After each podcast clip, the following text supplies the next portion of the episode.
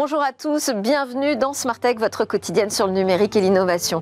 En France, on a une numérisation galopante, on le sait, des services et c'est aujourd'hui une question qui se pose d'un point de vue euh, social et sociétal puisqu'on a des millions de Français qui pourraient rester exclus de cette transition numérique. Emmaüs Connect a décidé de lancer un appel au bénévolat pour répondre à cette urgence numérique. On verra qui peut faire quoi chacun à son niveau en ouverture de cette édition. Et puis avec euh, mes deux commentateurs du jour, nous allons euh, débriefer l'actualité, ces actualités qui nous ont fait réagir ces jours-ci. Dans une deuxième partie, je vous proposerai de découvrir une intelligence artificielle qui se mêle d'écriture, romans ou euh, séries TV. Et puis on terminera avec notre chronique Où va le web? Mais d'abord, donc tout de suite, c'est l'interview dans Smart Tech. On parle de cette urgence numérique avec un appel au bénévolat.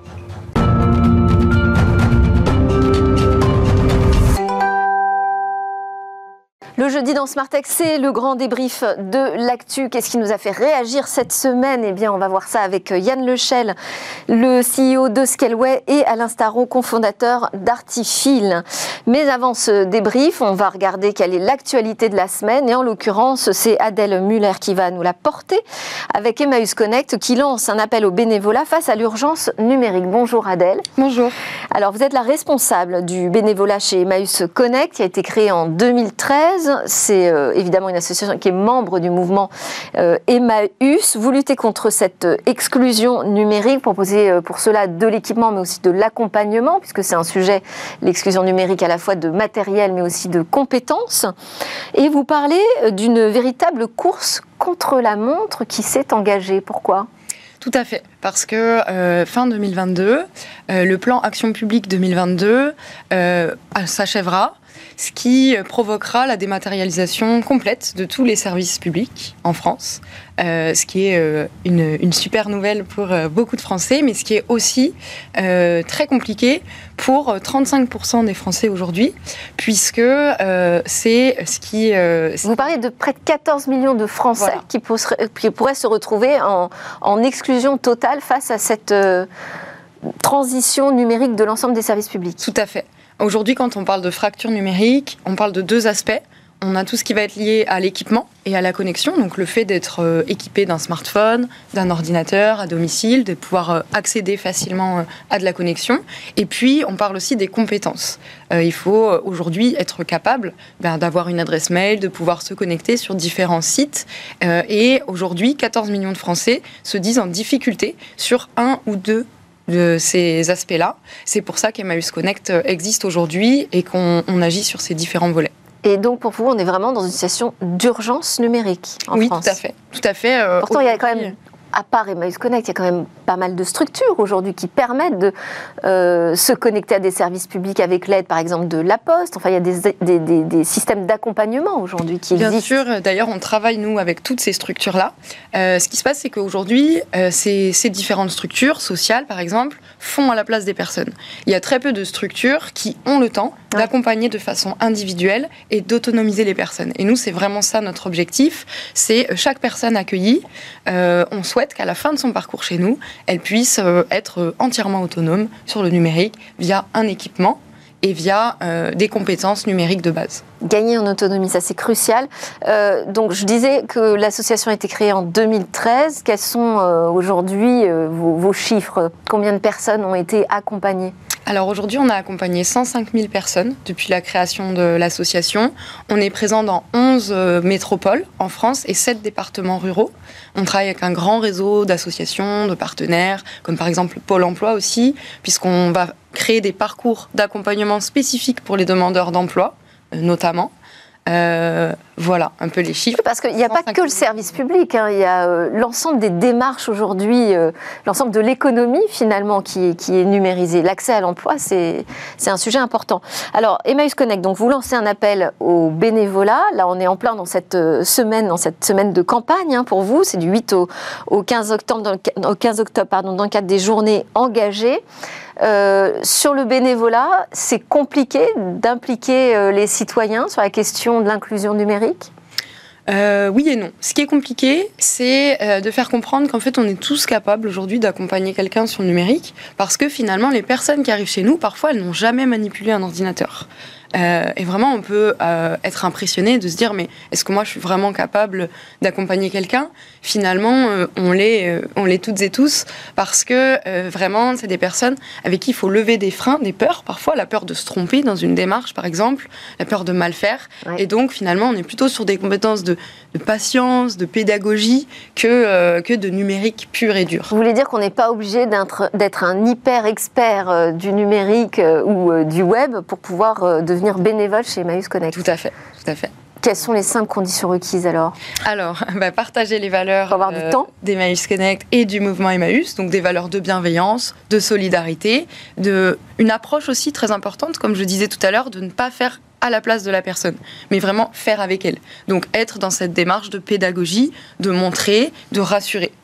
Euh, voilà, bah ensuite être disponible, évidemment, sachant que... Ça représente quoi, oui, concrètement C'est très flexible. Aujourd'hui, on peut s'engager seulement deux heures euh, par mois, par exemple, si on le souhaite. On a un système de créneaux de bénévolat. Euh, on accueille les personnes dans nos points d'accueil, qui sont dans les grandes villes dans lesquelles on est présent. Et aujourd'hui, chaque bénévole est libre de s'engager à hauteur de, de, son temps libre. Il y aura toujours besoin, puisque on a constamment des personnes euh, dans nos points d'accueil à accompagner. Alors, il y aura toujours besoin, mais vous cherchez à peu près combien de, bénévoles? On cherche 1200 bénévoles actuellement sur tout le territoire. Et ça, c'est un objectif euh, facilement atteignable? Euh, oui et non, ça dépend. on a beaucoup de personnes qui connaissent aujourd'hui Emmaüs. L'enjeu maintenant, c'est d'intéresser sur ce sujet-là de la fracture numérique. Et il vous semble que globalement, en France, il y a une mobilisation suffisante autour de l'inclusion numérique? Euh, il y a quand même une meilleure connaissance depuis le Covid notamment. Ça a vraiment créé un déclic. Et nous, d'ailleurs, on l'a vu, on n'a jamais eu autant de demandes euh, de bénévolat depuis la crise Covid. Beaucoup de personnes se sont rendues compte en fait que le numérique était partout, que si on n'était pas connecté, on ne pouvait pas euh, rester en contact avec ses proches. Donc ça a créé un déclic. Ensuite, bah, maintenant la vie a repris. il faut maintenir cette dynamique et c'est tout l'enjeu. C'est pour ça que, au-delà de notre campagne de mobilisation, toute l'année, on, fait en sorte d'accueillir euh, de nouveaux bénévoles. Et euh, il y a un essoufflement du bénévolat en France? Globalement, oui. Euh, c'est plus compliqué pour les personnes de se dégager du temps. c'est aujourd'hui une activité qui est réservée aux personnes globalement très diplômées. D'ailleurs, nos bénévoles aussi ont ces profils-là en général. Donc effectivement, le bénévolat en France est plutôt en diminution aujourd'hui. Alors, sur euh, la partie matérielle, donc vous réalisez des, collectes. 13 000 équipements, ont été collectés euh, à ce jour. Euh, est-ce que c'est suffisant? Est-ce qu'il faut un taux de renouvellement important? Alors, effectivement, nous, les personnes qui viennent chez nous, qu'on accompagne, en général, c'est ça le premier frein, c'est qu'elles n'ont pas d'équipement. donc, nous, on va les accompagner, mais très vite, on se rend compte que si elles n'ont pas de quoi euh, exercer chez elles, elles vont perdre en confiance et euh, c'est peu efficace. C'est pour ça qu'on a lancé il y a deux ans maintenant la collecte.tech, qui est un site de collecte euh, massif d'équipements numériques auprès d'entreprises. Ce qui se passe, c'est qu'on va interpeller les entreprises pour qu'elles nous donnent leur flotte non utilisée. nous, on va les reconditionner à travers un réseau de reconditionneurs solidaires pour ensuite les revendre à tarif très solidaire au public qu'on accompagne. Et donc effectivement, aujourd'hui, euh, on manque de stock. Dans nos points d'accueil, on a parfois des listes d'attente de plusieurs mois ah pour pouvoir se procurer euh, un ordinateur. Et c'est voilà ce que j'allais dire. C'est en particulier des ordinateurs dont on a besoin. Surtout les ordinateurs, plutôt des ordinateurs portables. Euh, ensuite, les smartphones sont également très utiles. Euh, au-delà des démarches euh, individuelles, parce que l'appel au bénévolat, ça concerne chacun d'entre nous. Vous avez expliqué qu'on peut même donner que quoi, deux heures de notre temps par mois, c'est pas, c'est pas énorme. Euh, comment peuvent s'impliquer davantage les acteurs privés? Par le don de matériel. ça, c'est vraiment quelque chose d'essentiel aujourd'hui. par des financements sur nos différents projets, bien entendu. Euh, par euh, le fait d'en parler, par du mécénat de compétences aussi. De plus en plus d'entreprises Comment ça fonctionne, euh, se mettent dans ces démarches-là. c'est un temps qui est alloué aux collaborateurs pour pouvoir fournir des compétences à des structures qui en ont besoin. Sur leur temps de travail. Nous, dans ce cadre, on a déjà accueilli des personnes qui ont pu nous aider pour notre système informatique, par exemple. Yann Lechel, vous connaissiez Emmaüs Connect? Oui, mais nous n'avons pas encore participé. En revanche, la collecte de matériel, oui. Merci beaucoup Adèle Muller, donc responsable du bénévolat chez euh, Emmaüs Connect, donc euh, membre du réseau Emmaüs. Je rappelle donc cet euh, appel que vous lancez au bénévolat dans le cadre de ces journées engagées dans toute la France du 8 au 15 octobre. C'est parti dans Smart Tech pour la suite de l'actualité, c'est le moment du débrief.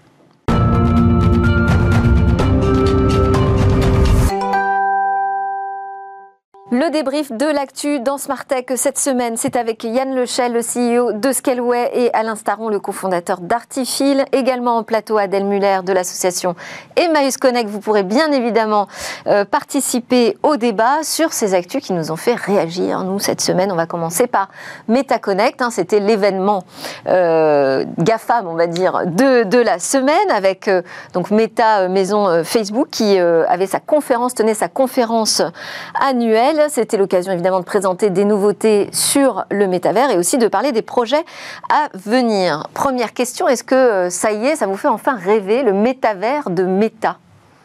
Yann? Toujours pas. Ah mince alors. Toujours pas. J'ai goûté un petit peu à la réalité augmentée en 1995 et j'ai l'impression que ça n'a pas évolué en 25 ans. C'est-à-dire qu'on est toujours avec ces lunettes assez grossières, euh, lourdes euh, et qui ne nous transportent pas véritablement. Euh, moi, je crois plutôt dans la réalité augmentée qui viendra un peu plus tard et qui va hybridiser un petit peu le monde réel et le monde irréel.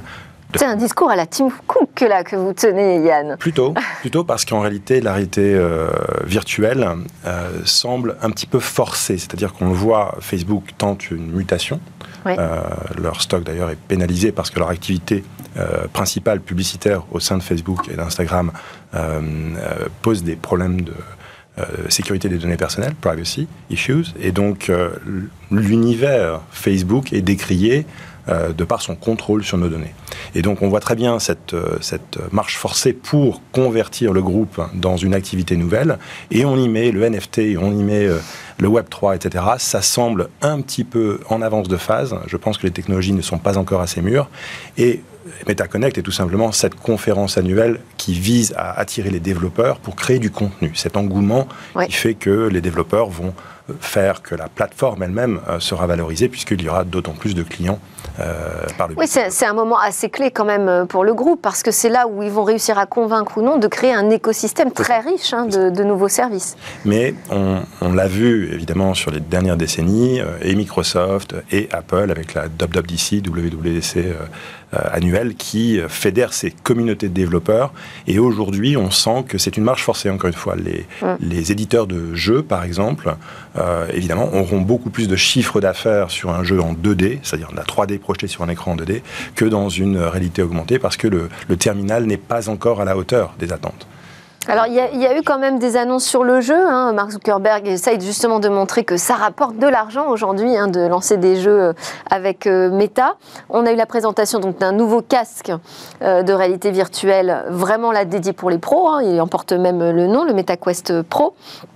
1500 euh, dollars euh, le, coût de, ce casque, hein, donc c'est vraiment pour des usages euh, entreprises. Mais il y a aussi de la réalité augmentée, puisqu'on a vu les Ray-Ban Stories. Donc finalement, il travaille un petit peu les deux sujets, là, Mark Zuckerberg du futur, à savoir réalité virtuelle, réalité augmentée il est, sa base, c'est le grand public, donc il peut pas s'en défaire. Et en même temps, la réalité augmentée, la réalité virtuelle, c'est d'abord professionnel. L'annonce qu'il a faite avec Microsoft, c'est rien d'autre que ça. Dire Teams va passer en réalité augmentée, on verra ce que ça donne. Moi, déjà, j'ai du mal avec Teams, avec les réseaux traditionnels. Donc, euh, bon, j'ai un peu un doute. Ensuite, enfin, euh, c'est vrai qu'il bon, il, a, vu qu'évidemment le business model il se, côté, il se trouvait du côté du B2B. Bien sûr, et bien sûr. Et avant qu'on ait tous des grosses lunettes à 1500 ou 1700 dollars sur la tête, c'est juste pas possible, ça marche pas. Je partage tout à fait ce que dit Anne. Hein. Euh, Facebook avait un gros problème. Facebook a disparu, bienvenue Meta. Voilà et puis on essaie de faire le ménage. Mais la réalité augmentée est inévitable, hein, de la même manière que le téléphone est déjà une forme de réalité augmentée, puisque euh, au niveau de la connaissance, on utilise Wikipédia ou Google pour faire une recherche et augmenter notre connaissance lorsqu'on marche dans la rue. Euh, le fait qu'on ait une petite interface visuelle qui se rajoute euh, sur le corps n'est qu'à quelques années, au pire dizaines d'années. Et euh, il a aussi euh, montré, enfin son, son, laboratoire R&D a aussi montré un bracelet qui permettrait de piloter des objets virtuels sans en avoir directement le, le, contact. Bon, il y avait quelques petites choses futuristes quand même. Non, ça vous a pas du tout fait rêver ça? Non, parce qu'on sait faire sans même aucun bracelet avec les, certaines consoles de jeux. Donc, enfin, il se cherche. Mais il dit, j'en ai pour 10 ans. Hein. Il reconnaît lui-même que il est parti pour 10 ans. Et on pourrait se critiquer, dire que nous ne sommes pas de la bonne génération, mais les jeunes n'ont pas non plus cet engouement parce que, encore une fois, l'interface euh, n'est pas mûre. Au prix réglé. Il y a l'instant avatar aussi, euh, Alain. Pouvoir créer son avatar très très rapidement, simplement euh, en se scannant avec son smartphone. Oui, oui, oui, oui, ça existe depuis. On sent bien quand même que ça, c'est des choses qui, arrivent. Quand il y a des, boîtes comme Meta qui s'en emparent, c'est quand même un signe d'accélération. Mais il faut une masse critique d'utilisateurs à travers toutes ces industries, que ce soit le jeu, que ce soit euh, le, les, conférences vidéo qui seraient transposées dans le, dans le métavers. Il faudra une masse critique. Cette masse critique, elle prend un certain temps à être construite. Ensuite, il y a un tipping point. Mm. Euh, mais là, on verra d'autres acteurs comme Apple, par exemple, qui viendront s'engouffrer. Bon, et puis c'est vrai qu'en ce moment, Meta n'est pas non plus euh, au top de la vague. Donc, euh, Alors il accélère, il fait des passerelles avec Insta, donc on voit bien qu'il cherche à rattraper cette masse critique plus vite qu'eux, mais à ce moment-là, il perd la réalité augmentée. Enfin, je ne sais pas comment. Bon, après avoir essayé de vous faire rêver, je vais peut-être vous plonger dans un cauchemar. En tout cas, c'est la deuxième actu du débrief. On va parler du transfert des données entre l'UE et les États-Unis. C'est Joe Biden qui a signé un décret qui permettrait enfin de retrouver un privacy shield. Je dis enfin parce que finalement on est dans un flou juridique aujourd'hui sur la question du transfert des données entre l'Europe et les États-Unis. Donc on se dit que si on trouve un accord, c'est pas plus mal. Euh, mais peut-être que vous allez me dire que non, de toute façon, c'est quand même une mauvaise nouvelle, même si on trouve un nouvel accord. Alors, on le dit ou pas C'est nos data contre du pétrole. Hein Le problème de cet accord, c'est qu'il est flou à nouveau. Euh, c'est un executive order, c'est-à-dire que ce n'est pas une loi. Et euh, Max Schrems a déjà analysé la copie, semble dire que euh, ça ne tient qu'à un fil et que quelque part, les conditions nécessaires et suffisantes pour préserver les données des Européens ne sont pas réunies dans ce executive order. Donc la critique est déjà assez pointue. moi, ce qui m'inquiète, c'est que ce flou juridique ne fait qu'entretenir euh, la dominance des acteurs déjà dominants, essentiellement américains. Donc, on a une question à se poser en tant qu'Européens. Est-ce que l'on crée des accords pour que les choses se fassent comme d'habitude, c'est-à-dire avec un déséquilibre fondamental d'un point de vue géoéconomique, ou alors est-ce que l'on cherche véritablement à jouer des muscles pour imposer notre copie euh, et je n'ai pas l'impression que ce soit le cas. Mais est-ce qu'il y a une copie imposable? Est-ce qu'on a la formule qui ferait que euh, on réussirait euh, à contrer en fait la politique américaine sur le renseignement? Parce que mm. c'est ça hein, tout, l'enjeu. Alors là, ils essayent de nous donner des gages de garantie en disant qu'il y aura une sorte de supervision pour s'assurer de la proportionnalité de la demande des renseignements américains sur la collecte des données et que des recours seront possibles. Enfin, un recours, ça arrive toujours trop tard. Et la supervision, elle est par une entité euh, qui ne dépend que de l'exécutif. Donc, euh, américain. Enfin, américain. Ah, c'est ce que, ce que les analystes disent. Euh, non, non, c'est compliqué. Et oui, il y a une réponse, bien sûr. Et cette réponse, elle existe depuis. j'ai participé, à, participé à un livre blanc il y a trois ans maintenant. Elle existe. On crypte les données sur les serveurs et on ne transmet que des données cryptées. Et la clé n'est pas détenue par le propriétaire du cloud. Hmm. Donc c'est mort. Ils peuvent plus rien faire. Ça existe, il faut juste le développer. Et mon sujet, c'est pas de continuer à se battre sur des clouds souverains. Mon sujet, c'est de mettre en place le next step, qui est de toute façon euh, on en parlera tout à l'heure, mais euh, le cloud n'est pas forcément le, le, comment on ça, le, chemin obligatoire pour, pour l'avenir. Et donc, il est urgent de se poser la question d'après et mettre en place la nouvelle technologie qui contrera une technologie. C'est pas la régulation qui contre une technologie, ça marche jamais. C'est une nouvelle technologie qui contre une ancienne technologie. Donc peut-être un système plus décentralisé que euh, ce qu'on fait aujourd'hui avec le cloud. Mais en attendant, euh, sur cette question des clés de chiffrement, moi ça m'intéresse d'avoir euh, votre point de vue, Yann Lechel, parce que j'ai assisté à une conférence où Google explique que dans son accord avec Thales, donc pour un cloud de confiance, même si ça justement ce terme est très discuté, c'est simple en fait, nous dit Google, tout est chiffré et les clés c'est Thales qui les a, c'est pas Google. Oui, en fait, on, assiste là à une séparation des responsabilités. Donc d'un côté, les clés sont gérée par un acteur français, et de l'autre côté, une technologie dominante, en l'occurrence, d'une plateforme américaine. Donc, Mais ça suffit, ça, comme protection? C'est une protection qui répond à la problématique de l'espionnage de masse, c'est-à-dire que normalement, la contrepartie américaine ne peut pas agir sur ces données puisqu'elles sont cryptées. Euh, mais moi, ce qui me pose problème, c'est la dominance justement des acteurs, euh, ce modèle sous licence, ce modèle hybride, cloud dit cloud de confiance, alors que le cloud de confiance concerne plutôt le Secnum Cloud et la non-soumission aux lois extraterritoriales, mais ce modèle-là euh, ne fait que renforcer le statu quo, et la technologie, la souveraineté de la technologie, dont on ne parle pas simultanément avec ces sujets-là, n'est absolument pas garantie. Au contraire. Souveraineté, donc c'est vraiment avoir une indépendance euh, technologique. Bon, on enchaîne avec la troisième actu. Le temps passe vite. Donc troisième actu du débrief, c'est euh, bah, l'annonce par euh, Jean-Noël Barrot d'un travail avec les opérateurs sur la mise en veille automatique de nos box. Alors au début, il y a eu une petite confusion. On a cru comprendre qu'il s'agirait d'éteindre les box la nuit pendant qu'on n'utilise pas. Bon, c'est pas du tout ça. On s'en doute. Est-ce que vous pensez que ça peut changer quelque chose cette mise en veille automatique des box des Français? Ouais, j'avais regardé ça dans des vies antérieures quand j'étais euh, dans l'électronique grand public. Si chaque foyer a une box, les éteindre, enfin, la consommation de toutes les boxes, c'est un réacteur nucléaire. Et vous savez combien ça fait d'éoliennes? Un million, euh. un million d'éoliennes. Sachant qu'en France, on a 8000 éoliennes. Donc, oui, ça pèse. Ça pèse, mais est-ce qu'elles vont vraiment être en veille si longtemps que ça? Parce qu'on a tous des appareils Wi-Fi euh, connectés en permanence finalement à notre box. Alors la, notion de permanence, évidemment, c'est le sujet. On parle des heures de pointe, on parle de la nuit, etc. Euh, je pense que ce, sujet-là est à mettre euh, au regard de la nécessité d'avoir un accès à l'Internet en permanence, justement, précisément parce que la société a basculé. Et ce qui m'intéresse aussi, c'est de regarder dans l'ensemble. on, a su se mettre en télétravail de force euh, à cause du Covid. On a su le faire. Donc on a tous basculé dans cet environnement-là. Eh bien, les émissions, enfin les, euh, le, fait d'aller travailler, par exemple, représente 40% des émissions de CO2.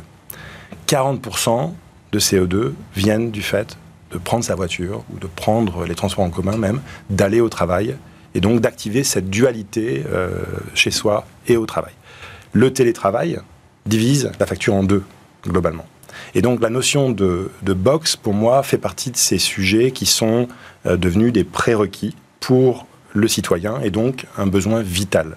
Alors c'est vrai qu'on peut faire le calcul, ça représente beaucoup d'énergie, mais combien d'énergie est-ce que cela représente par rapport à l'équivalent en transport, par rapport à l'équivalent en, euh, Eh oui, ça c'est l'éternel débat et pour l'instant personne n'a réussi à nous donner euh, le résultat de ce ratio. Alors, il y a. si on peut faire des calculs, on va trouver des choses.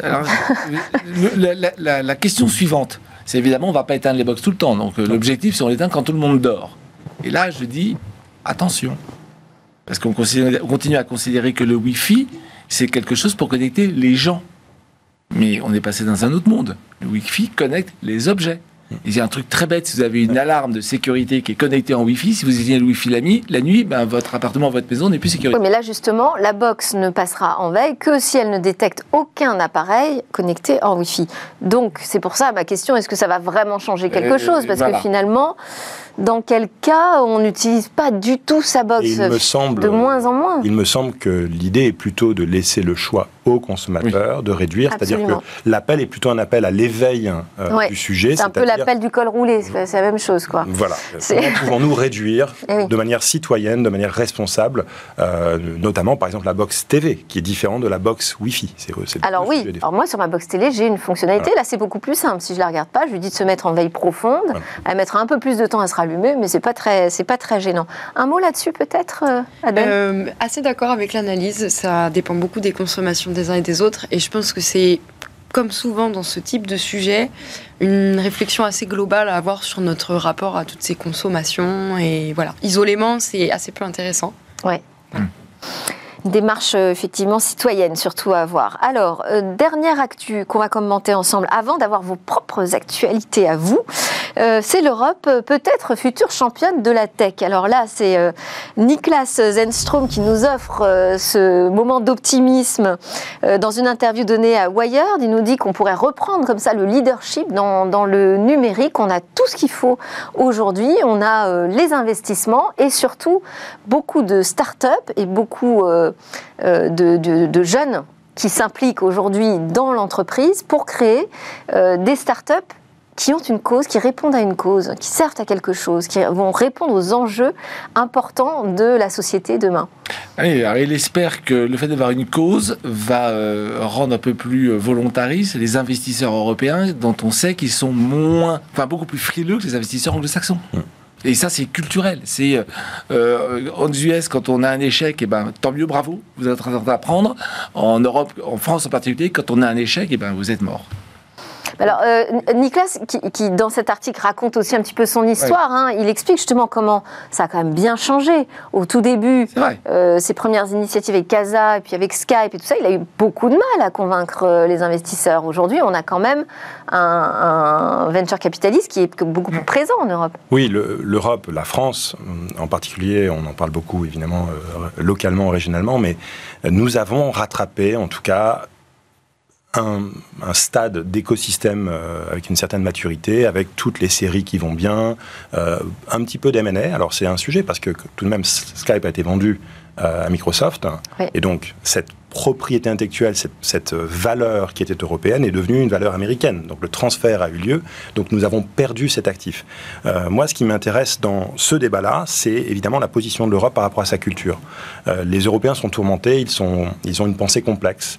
Euh, nous avons d'un côté la moralité et la légalité. Aux États-Unis, c'est un modèle un peu différent. Euh, ce qui n'est pas illégal est moral. Et puis en Chine, euh, la moralité, c'est l'État.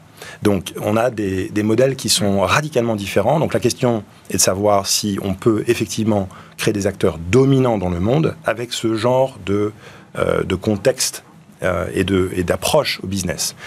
malheureusement, en général, ça ne vend pas bien. Par exemple, le RGPD, ça ne vend pas bien. On n'a pas fait plus de business grâce au RGPD. Au contraire, on a aidé des acteurs dominants à venir nous, euh, nous coloniser en quelque sorte. Je, retiens la phrase de Philippe De Vos dans son livre De mémoire vive qui euh, disait de manière très, très juste euh, N'étant pas dans la concurrence mondiale, l'Europe ou la communauté européenne n'a comme seule puissance que la capacité d'édicter les lois qui permettent de conquérir son propre marché. C'est-à-dire que on a cette capacité aujourd'hui de créer des startups, mais nous n'avons pas d'exit market comme aux États-Unis et nous n'avons pas cette, euh, capacité à la fois de conquérir un marché euh, cohérent euh, qui est le nôtre, puisqu'il est fragmenté, il est complexe. Et donc, est-ce que l'on est capable finalement d'aller chercher des parts de marché aux États-Unis de manière extrêmement puissante, comme le font les Américains eux-mêmes sur leur propre territoire? donc voilà, moi je suis très enthousiaste parce que je pense qu'il faut défendre nos valeurs et on le fait plutôt bien le, moment d'inertie est plutôt favorable, mais il est difficile de se projeter comme étant euh, aussi puissant que les États-Unis parce que l'Europe ne nous aide pas. Nous, nous, ne nous aidons pas nous-mêmes sur ce sujet-là. Alors, euh, moi, je vais peut-être aller un petit peu euh, au-delà de, cette interview de, de Nicolas pour rester un peu dans l'optimisme. Il y a effectivement l'aspect régulation, la, morale du numérique, euh, à quoi sert le numérique dans la société, que porte, des valeurs que porte l'Europe, mais il y a aussi l'industrie créative, qui est très importante aujourd'hui. On a parlé des métavers, mais on a besoin pour ça d'avoir des super créatifs. le, monde du luxe, c'est aussi tout ça des des puissances euh, économiques potentielles qu'on a en Europe. C'est notre soft power, c'est-à-dire que nous n'avons pas réussi à le transformer en puissance géoéconomique, mais nous avons cette capacité que l'on a peut-être déjà développée à l'époque de la Renaissance, c'est-à-dire que l'Europe a réussi à changer le monde avec des idées très fortes, très, très humanistes, donc euh, Renaissance 2.0, est-ce que c'est c'est ça finalement notre contribution? En tout cas, d'un point de vue géoéconomique, je suis plus mitigé. D'un point de vue des valeurs, je pense que les Européens ont justement ce, ce curseur qui est peut-être au, au meilleur endroit. Bon, en tout cas, on a avec nous parce que l'actu, c'est ça aussi, c'est les gens qui viennent dans Smart Tech. On a avec nous une future star. Future star du CES de Las Vegas, Alain Staron. Vous étiez lundi au CES Unveil à Paris. Que s'est-il passé? CES Unveil raconte comme d'habitude ce qui va se passer au prochain CES. Et, entre nous, hein, on ne parle pas d'explosion du nombre de stands et du nombre de visiteurs. Hein. Il y, a un autre sujet sur euh, post-Covid, la disruption des organisateurs d'événements. Mais c'est pas le sujet. Et, donc tous les ans, il y a quand même euh, euh, un petit, ouais, il y a au moins un petit millier de startups qui viennent dans le monde entier, hein, dont, un bon quart français, donc c'est quand, même, euh, toujours la première représentation internationale, et ils choisissent euh, tous les ans de nominer, de donner des Innovation Awards à certaines startups, et on est très fiers parce que cette année, nous avons eu un Innovation Award. Félicitations. Innovation Award pour ça. Donc ça, c'est une, ça c'est une, c'est une alarme qui est toute, toute en un autonome. Hein. On la scotche sur la porte et puis on s'en va. Elle marche pendant deux ans sans qu'on fasse rien. Donc c'est très bien pour l'illettrisme parce que vous n'avez pas besoin de vous en occuper. Elle marche toute seule. C'est très bien dans l'économie de demain. Pourquoi? Parce que ce qu'on dit pas, c'est que l'Europe freine, est en retard aussi parce qu'on a plein de langages. Aux US, vous avez 400 millions d'Américains qui parlent anglais, donc c'est tout de suite plus facile, ou 500 millions. Euh, ça, ça parle plus. Enfin, ça dit quelques mots dans chacune des langues, mais c'est totalement autonome. C'est alors. On n'utilise pas le Wi-Fi parce que justement. C'est ce que j'allais vous poser comme question. Et non, justement, justement, on communique 40 secondes par jour ça va. En termes d'énergie, en termes de consommation, on est quand même assez très très bon même. Et donc voilà, c'est l'avenir et l'avenir de manière un peu plus générique, tel qu'on le voit nous. Et ça, c'est très bien pour l'Europe. C'est en quoi si vous communiquez pas en Wi-Fi vous communiquez En cellulaire. Ok. 4G, 5G. Euh, ce, qui est, très bien, c'est que là, on va vers ce qu'on appelle, nous, le monde des essaims d'objets autonomes. Hein ça veut dire quoi? Ça veut dire que ce petit machin, il a son intelligence artificielle embarquée.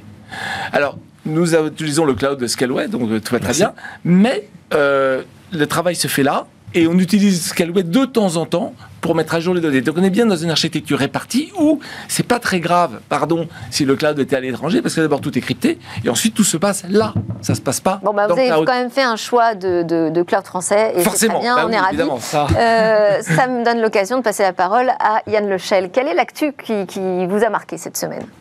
Alors moi j'ai été saisi par euh, la réussite de la NASA sur ce, ce projet DART, qui signifie fléchette, hein, et qui a permis de, euh, de détourner, en tout cas de déplacer l'orbite hein, d'une astéroïde pour simuler finalement euh, la capacité de l'espèce humaine à se défendre contre une météorite qui viendrait euh, nous menacer.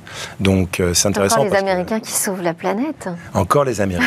Alors ce qui est intéressant, c'est qu'on est là devant une, une prouesse technologique qui montre que on est capable tout de même de, répondre à des défis conséquents. C'est peut-être la première fois que l'humain est capable d'agir de manière extraplanétaire d'un point de vue euh, significatif par rapport à ses propres besoins. Euh, et à l'inverse, donc ce qui est saisissant en ce moment, c'est que nous avons un tas de problèmes sur Terre. Un tas de problèmes sur Terre et qu'on ne sait pas encore résoudre. Voilà. Merci beaucoup. Euh, je voulais juste, moi, mais j'ai plus le temps, mais je le dis très vite, euh, signaler quand même la naissance de Sista Fund 1.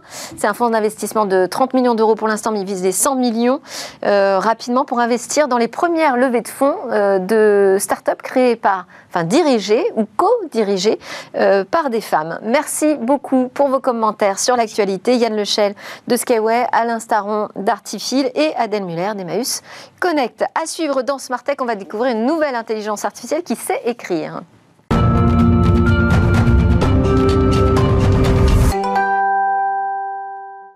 Vous êtes de retour sur le plateau de Smartech, c'est la deuxième partie de l'émission qui démarre. Je suis toujours en compagnie d'Alain Staron, le cofondateur d'Artifil, qui reste avec moi pour notre rendez-vous avec David Defendi, le fondateur de Genario. Euh, David Defendi, vous êtes connecté avec nous à distance. Bonjour. Bonjour. Vous avez publié des, romans chez des éditeurs euh, importants. Vous avez aussi écrit des scénarios pour euh, des chaînes euh, de télé.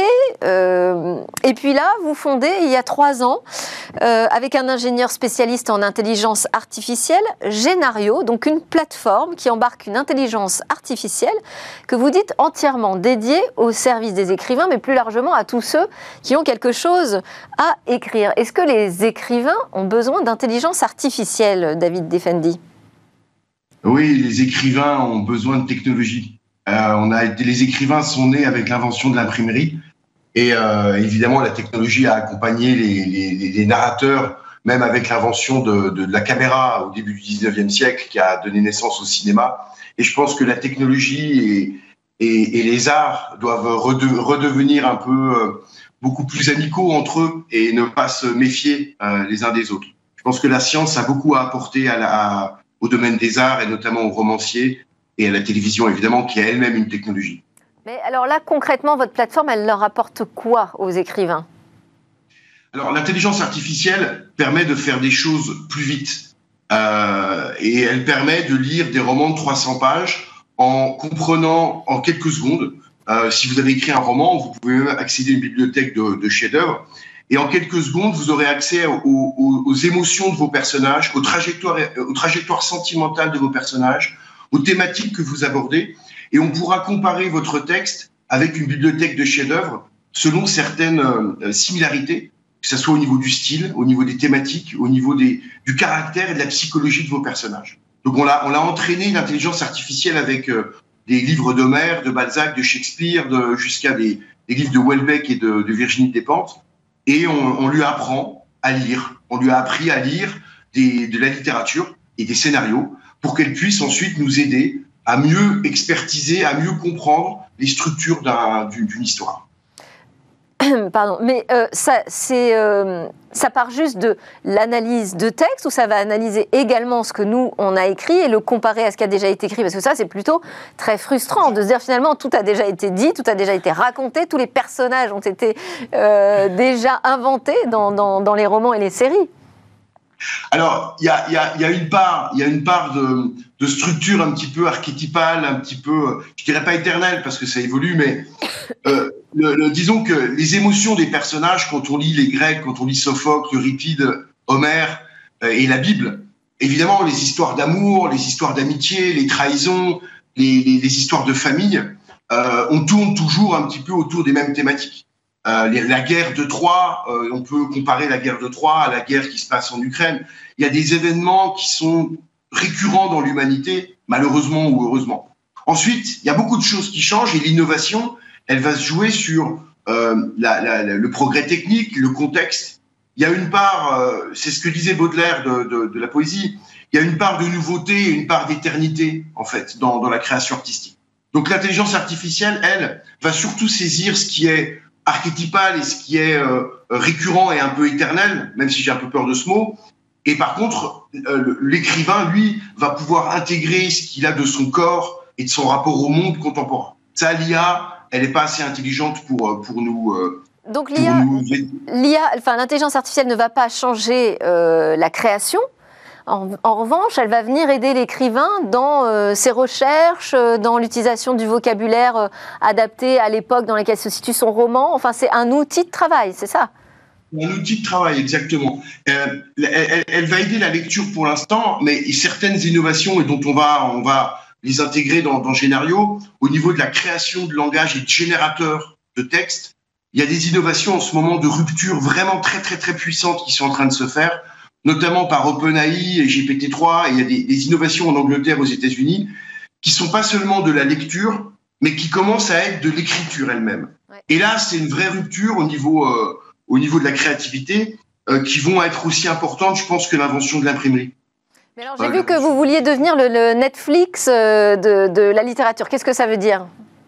Non, alors, y a, bon, y a, en fait, on n'est pas vraiment Netflix. Enfin, on n'est pas vraiment Netflix parce que ah on n'est pas producteur de cinéma ni, éditeur de texte.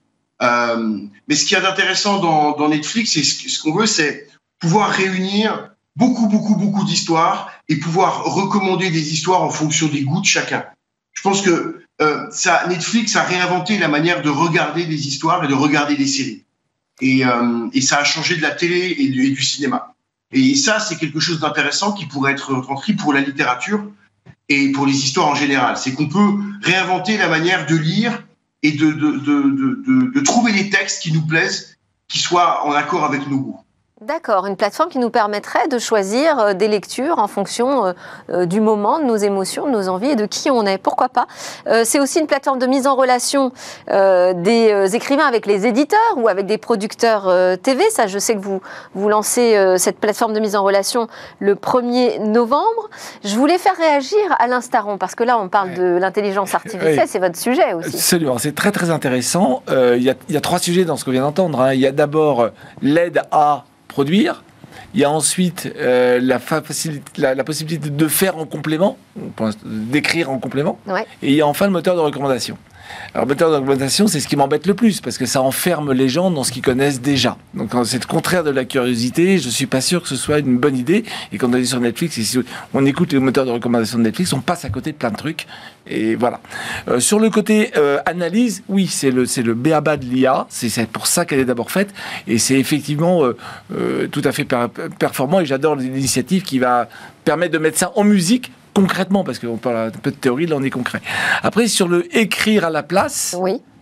Eh ben c'est, c'est comme dit monsieur, c'est le next step. Et, eh là, c'est... une vraie rupture et personne ne sait où on va, mais, on va y aller. Mais c'est vrai que ça accélère beaucoup. Merci beaucoup, David Defendi, donc le fondateur de Genario. À suivre dans Smartech. Merci à vous. À suivre dans Smartech, où va le web On termine donc par cette pastille qui nous plonge dans euh, les futurs possibles d'Internet. Et aujourd'hui, Eva va nous présenter un outil français dédié à la formation dans le métavers. Salut à tous, Zoom aujourd'hui sur un métaverse dédié aux ressources humaines, plus précisément à la formation. Un outil made in France nommé Wixar. Fini la salle de formation avec le formateur et son vidéoprojecteur. La technologie du métaverse entend révolutionner la manière dont on se forme. Le constat de départ, un apprenant ne retient en moyenne que 10% de la formation qu'il a suivie. 90% se retrouvent donc à la poubelle. Selon les spécialistes du secteur, l'immersion, elle, va au contraire favoriser l'apprentissage. Le principe est simple, on enfile son casque de réalité virtuelle et on voyage dans l'univers et le scénario créé par l'entreprise. Elle définit également elle-même les messages à faire passer et les questions à poser pour évaluer le niveau. Image 3D et son donnent le sentiment d'une plongée à 360 degrés. Le monde réel autour de vous s'efface totalement. Vous êtes dans la formation, vous n'y êtes plus seulement spectateur. C'est là que les émotions euh, ressenties permettent de se souvenir plus facilement du contenu de la formation.